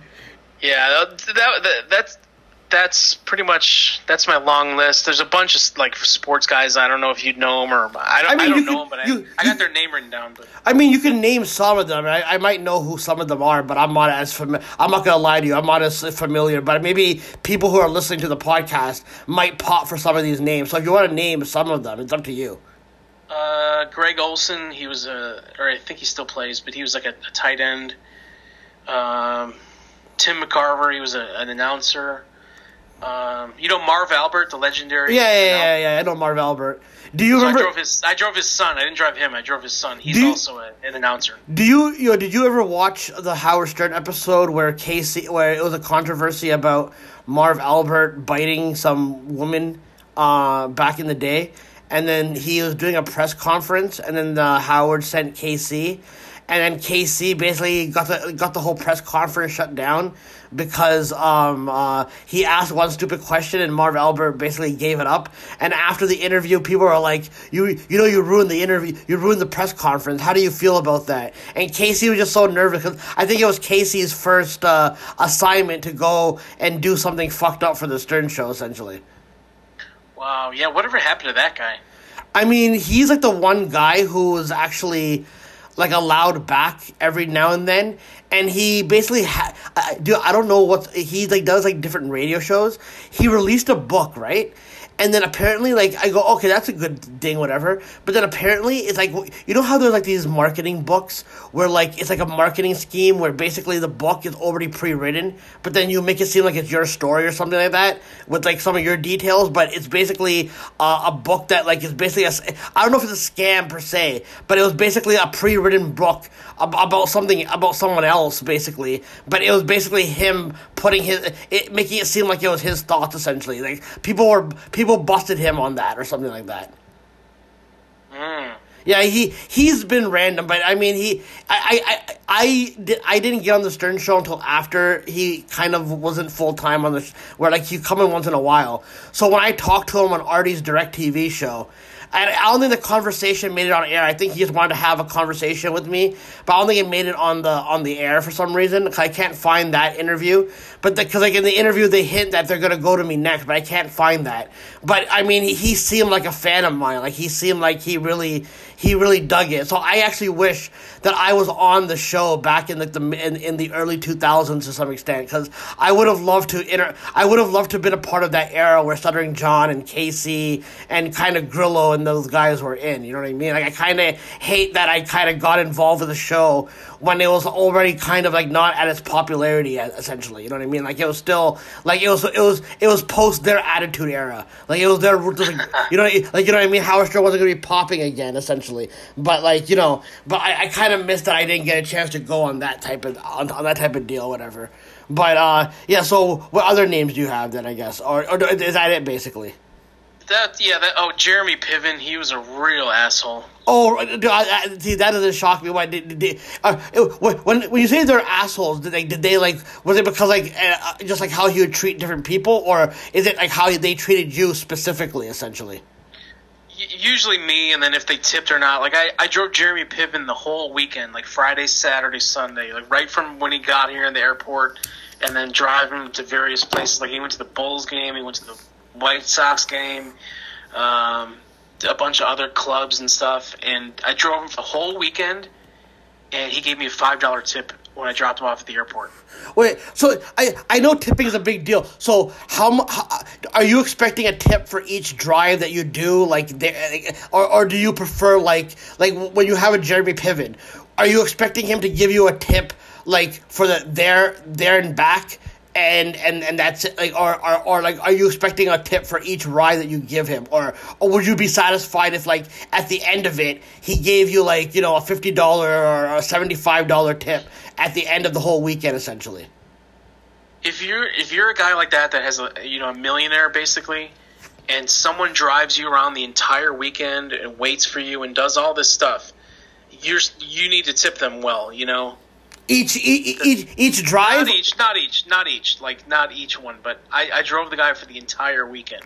Okay, okay. So what what would have been like the like the like I again if you don't want to answer that, but I mean what would have been like the like the amount like you would have been satisfied with that like he would have given you f- f- after the whole weekend essentially. Like what like what would have sufficed? Because I mean I, I sometimes I that's one thing that I was worried about becoming famous that I wouldn't know how to tip people. So you know you know what I mean. So I I, I kind of dodged that bullet essentially, right? But like I yeah, but I'm with you. I feel like if you are are, are, like you you have more than enough money and you're living comfortably and somebody's doing all that shit for you that you should definitely at least like at least like give them a quid pro quo or like you'll hook them up with like a dinner or something like that or hook them up with something or you know tip them really well. So what what would have sufficed for you uh, for Jeremy Piven for for that three day weekend, you know, for driving him every day and night, I mean, at least a hundred bucks. I mean, like I told you, Bill Murray gave me two hundred bucks to take him for a, a forty five minute airport ride. You know,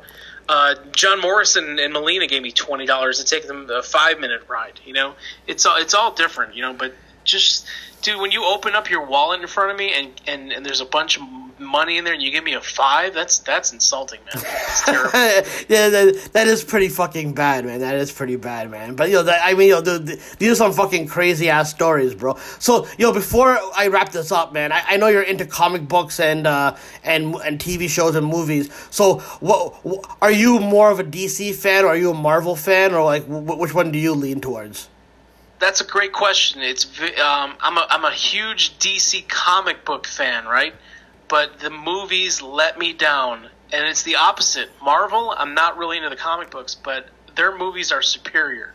And I am a huge fan of every Marvel movie that comes out, even characters that I, I, I couldn't give two shits about before the movie, like Ant Man. Who was Ant Man? Yeah, right? I, I heard of Ant Man, but then like it depends on who. Like for example, like I never really cared much about Tony Tony Stark, but I think Robert Downey Jr. like was a perfect fucking casting choice for it. Where I thought like, yo, this it, it, he actually comes across like you know what I mean. Like I really enjoyed the Marvel movie, even though some of like you know the, the some of the fans like they think like for example like you know how the media was like oh the Joker is gonna cause like everyone to like do a mass shooting and all that. It was like the media was like asking for that essentially, and Yeah. and, and the thing is like you're like you're making fun you're like you're, you're talking about Joker's character being dangerous, but like if you want to break it down, Captain America and Tony Stark they've both killed innocent people, but by like not like on purpose, but like it's like it's a good representation of what liberalism is. Like you you kind of like it's kind of like you look at these heroes like Tony Stark and Captain America, and you're like, well, yeah, they, they, they say that they, they say that they're the good guys, but then at the same time, there's like all this. All these people who are um, innocent casualties because of their fucking shit, right? So sometimes, like analyzing it in a political way, I feel like it's kind of a little bit ruined it because I feel like everything on social media now is like everything. Like a character has to have a perfect representation of this and that, and if it doesn't meet that requirement, you know what I mean. So when I hear people shit on Joker for like, oh, it, he'll be the reason why like there's mass shootings, but then I'm like, you know, Captain America and like uh, Iron Man, those characters, like even though they come across nice, they're actually a little bit more evil than the Joker is. Actually, at least the Joker, you can justify that he's a mentally ill fucking guy that is like suffering from, you know, uh, like did you watch the Joker movie, the the latest one?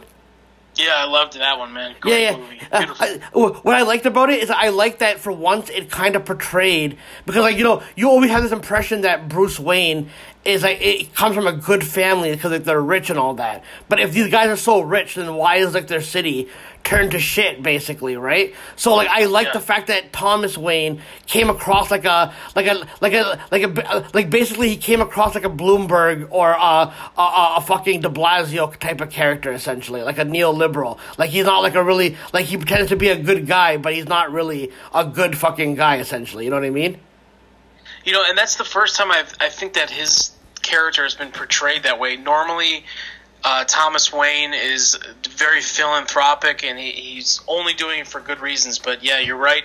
In the Joker movie, it seemed like he had a, a little bit of a hidden character. Yeah, it's, it's crazy. But yeah, so um, what TV shows and movies are you watching? Like, uh, are you watching? Are you streaming a lot of stuff? I can't keep up with anything anymore, bro. I, I can barely keep up. Only with some of the current. Day. Like, I, I, I, I just stuck with the wrestling. But like, what TV shows and movies have you been watching?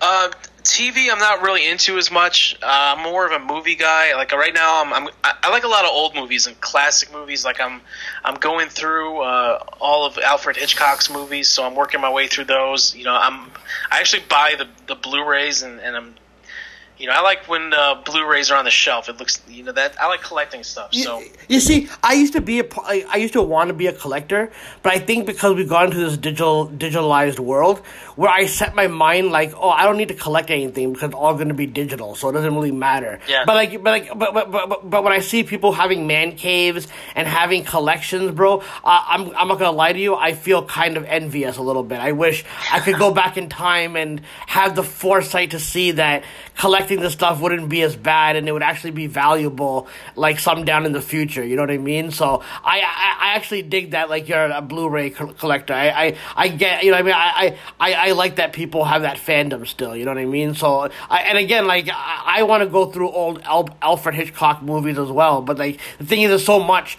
currently that I feel like I can never go back in time. I might feel left out. And because I, I try to be on the cusp of what's going on currently, I feel like Yeah. I'm losing a step backwards by going back. So like do you feel like you're out of touch when like you're just consuming old stuff only kind of or like do you just not give a shit?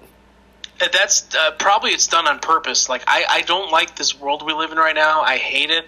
I hate everything on social media. I just don't like the direction the world is going in. And I felt that way for a few years now. So I guess yeah, purposely I'm just going back and you know I like watching movies from a time period where you know shit was different. You know, um, like the the Hitchcock movies are the, anywhere from the 40s, 50s, 60s, and he made a couple in the 70s. But um, yeah, that's what I'm into, man. I just I love old. I like old music, classic rock, uh, 50s and 60s rock. I really don't like anything modern. I do watch a, a few new shows like Ozark. Do you ever check that one out? Yeah, it, it, it, sometimes when I don't want to, uh, w- sometimes when I don't want to waste my time in uh, being disappointed, I find reasons not to watch it. So I was like, oh, this is a Breaking Bad fucking ripoff, so I don't want to watch this. But now I'm kind of regretting not getting into it. I think I might start getting into it. I do like Jason Bateman. I think Jason Bateman's dope and all that. But like, you know what I mean? Um, uh, a, a, a, you you know what show I think you would dig as a comedy? Um, do you know the rapper Little Dicky? Uh, I've heard about him. Yeah, Covino and Rich talk about that that show. They love that D- show. D- Dave, yo, dude, that, that that's a. re- I you tell me you watch It's Always Sunny in Philadelphia though. No, never into that. Oh my Uh, god, dude, dude, I, dude, no. that, dude, that show, dude, I'm telling you, dude, you should watch, dude, you can binge that. I've tried. I've tried it. I've tried it. I can't get into it. Oh really? Oh okay, okay, yeah, I won't force it into. you. I, I get, it, I get it. It's, it's like it's supposed to be like Seinfeld on crack, essentially. That's how they pitched it. Yeah. So I heard you on your episode today or yesterday. You you were talking about Jerry or not? What's the guy's name? Jerry Stiller.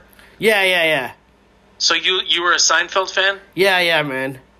So yeah, I, I tried watching Seinfeld. I never could get into it ever. I just didn't like it. Really? But dude, Curb Your Enthusiasm is probably my number one show of all time. I, I, I, love, I, I, I, love I, Larry David. I love his show so much. I yeah, yeah, I, I, I, I, I love I, I, I love Curb. I love Curb a lot, man. I think sometimes it it's probably a, a bit better than Seinfeld on some level to some degree. But I think because Seinfeld, man, it just like I was mostly watching um sitcoms, right? And it was mostly like Roseanne, Family Man, like you know what I mean. A lot of family friendly ones, like not really that edgy. And some of the Yeah. edgier ones I didn't really understand. Like I like for example, people say Martin is probably one of the b- best black comedies um, that ever existed, right? And I remember watching it, and I remember I used to laugh a lot at Mar- at Martin Lawrence's physical comedy. But I, I got to go back now and watch it because I feel like like I probably missed out on a lot of fucking funny jokes, and I remember I used to like that. So Seinfeld was one of those like the darker ones that I still didn't understand all the references, but I just liked that like there was like an edge to it, even for the '90s essentially. So I can understand if you're not a sitcom guy and you probably heard the hype, and now you go back and you're like, oh, this show's not that great. I've probably seen funnier now, but like at the time, I thought it was like one of the greatest shows alive. You know what I mean? I feel that's like the only constant references I can make. Did you watch Married with Children? Yes, I I, watched see- that back in the day. Yep. Yeah, I see that show. I that's another. That's probably my my second. That's my probably my second go to for great sitcoms. I I, I loved Al Bundy and shit like that. you know what I Yeah. mean? It was, it was a great fucking show, man. But um, You, you said Martin was your favorite uh, black comedy. no, no, I'm saying that people have gone. People who judge it now have judged it by saying that Martin was probably the best situa- situational black comedy that, that that existed, but that like it didn't get as much hype as like a, a Fresh Prince of Bel Air because that was more of a friendly, friendly kind of show, right? So I I feel like if you're into black comedy, whatever, especially black comedy, that Martin was probably one of the better. And I did watch one episode on YouTube. They have the episode on YouTube. I was watching one of the episodes, and I was like, "Holy shit! I gotta watch this again because this is actually a really fucking great show." I I, I used to watch it back in the day, and I used to just be I when I didn't understand references, I would just go, "Oh, I uh, I, I can get the physical humor." That's, that's why I love Three's a Company so much. I didn't get a lot of the jokes when I was a little kid, but uh, a lot of what uh, uh Jack uh, uh, Jack is it him Jack Ritter, right? John, yeah, John, John Tripper J- the character. J- Jack Tripper, but John Ritter is his name. So yeah, when John Ritter would be doing his um his like his physical comedy, I would just find that like the like the funniest fucking thing. That like so I guess for a dummy like me, that's what translated to me if you did physical absurd comedy essentially. Yeah, you know what? Uh, I never w- loved Martin or Fresh Prince. I, I didn't get into that, but my favorite, if if you're talking about black sitcoms Dude, my favorite, one of my favorite shows of all time, black or not, is Sanford and Son. Have you ever watched that? I see. They used to come on. Th- those are one of the shows that would come on in reruns during the time. Yes. But but I would not. I would not. I would. I'd be like, this seems like too old for me. Like you know what I mean? Like I, I don't know. It just seemed like like like for example with Mash too as well. I just for some reason like like it just didn't appeal to me as a kid. Maybe I maybe because yeah. in the kid it was a more cartoonish era. So I think maybe if like the reruns came on now, I would probably appreciate those comedies more. I was just the more the era that I was brought up in, and I was more of a cartoonish fan. That's why I even loved WWE in the '90s, even though it was like a lot of cartoonish back then. But you still had like you know Bret Hart and Shawn Michaels and all that, even though that wasn't really the best era of WWE. You know what I mean? Yeah. And uh, you have you ever seen the show What's Happening? What's hap- That sounds familiar. That sounds. Uh, who, it's uh, it was another. You know, you know the character Rerun, right? The, the fat guy with the red beret. Oh, sh- okay. Hold on. a Wait, wait, what's the show called again? What's happening? And what, what what year did it come out? I would say like seventy eight to eighty three, or seventy eight to eighty two, or something. And then they also did What's Happening Now. That was like in the mid eighties. That was like a revamp of it with the same characters. And that was it, more modern. Was that successful? Uh, the what's happening was hugely successful, yeah, and the the second one, what's happening now, was was kind of successful too. But what's happening was was massive, yeah. That's like, um, yeah, that late seventies, early eighties thing. Oh shit! Yo, yeah, yeah, yeah, yeah. Now looking, I'm looking at the, I'm looking at the, at the, at the. Okay, I just looked it up right now. I'm, Yeah, yeah, yeah. I see, see, this show looks familiar, but see, again, I, I, I don't. Everything is getting mashed up in my head, bro. Like current day and yesterday, it's like it's so hard to keep up, bro. Sometimes I just wish that I didn't. Ha- I was dumbed down again, where I didn't have to know any of this shit ever. You know what I mean? Like now, I feel like because I want to be an entertainer on some level, I feel like you have to fucking know references, and I I hate fucking having to know it because I, I used to like not care if I got a reference. You know what I mean? I used to go, oh, okay, well, The Simpsons made fun of it, so I guess I understand it some to to some degree. You know what I mean? So that would give my generalized opinion on shit. You know what I mean? Yeah. But yo, um, I'm gonna I'm gonna wrap up, bro. But dude, sure. listen, uh, listen, I'm yo, I'm so glad that you came on, man. I I didn't want to pressure you. I, I I feel bad like asking people to come on because I don't. I'm not the master interviewer, but hopefully I did a good job, bro. And um, I'm glad that you, me and you have become friendly, man. Uh, and again, yeah. I again, yo, I did mention on a podcast where I went on a rant where I said post wrestling was the only show that allowed me to advertise my show, and I totally fucking forgot that you because I because you left a comment on my Facebook. You go, yo, I you you said, yo, I like your show, whatever, and I'm like, oh shit, I forgot to mention Mike Durbin. So I I, I sometimes I forget people on, on not because I, I on purpose. It sometimes it doesn't go through my it doesn't click to my head, but I felt so fucking bad about that, man. So I I no no worries, no worries. You did mention me another time. I heard you you said uh, you were talking about something. You're like, uh, you said, "Oh, I mentioned this when I was on Mike Durbin's show," and I'm like, "Oh, there, that was a, a good reference there." So, oh, okay, yeah, you you you demean yourself a lot. Like you'll say, "Oh, nobody's listening to this podcast." I'm like, dude, people are listening. no, I, I, I have to stay. I keep myself humble, bro. But you'll, you'll, yeah. um, tell everyone, tell the, the, the five listeners that are listening to this, tell, tell, t- tell them where we can listen to the Mike Durbin show.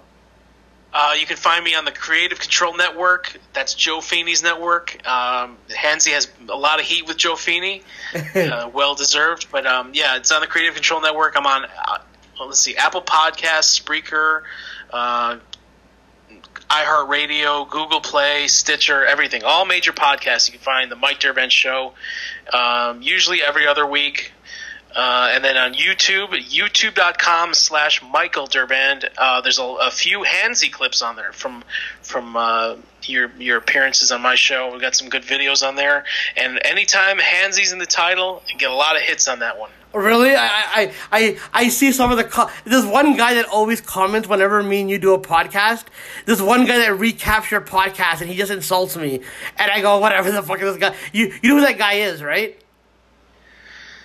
I've seen a couple trolls come after you when on my on my channels or on my. Uh... No, no, no, I'm talking about the the, the Twitter. Like, he's not like, like he's not like one of the mean trolls. He'll just be like, "Oh, to recap Hansy's appearance on this show," and then he'll basically. It's more of him trying to be funny more than him trying to be mean spirited. So, like that guy, I don't. I forget what his name is, but he he always um uh, messages both of us whenever I'm on your podcast. Basically, I always find that hilarious, though. You know what I mean? Like, is is it is it polyester, the evil? Yes, yes, polyester.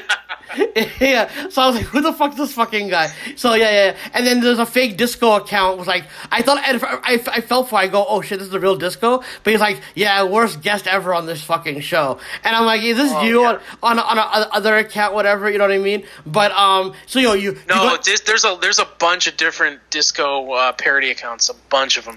Even polyester is a kind of a spawn of, of Disco Inferno because if you remember, maybe you maybe they never actually did it, but when Disco was on the booking committee in WCW at the end, he pitched a lot of characters like Bill Ding, the evil architect. Um, so polyester was is the evil tailor, so that's one of Disco's spawn. okay, yo, okay. So, yo, um, uh, do you have any other endeavors that you want to plug, bro? Um, like that, that you're doing, like other than the podcast, or is there anything else yeah. you want? Uh, my Twitter is at Mike Durband. That's D U R B A N D. Please follow me. And uh, Instagram, I don't have a clever name like Dusty Loads like, like you have.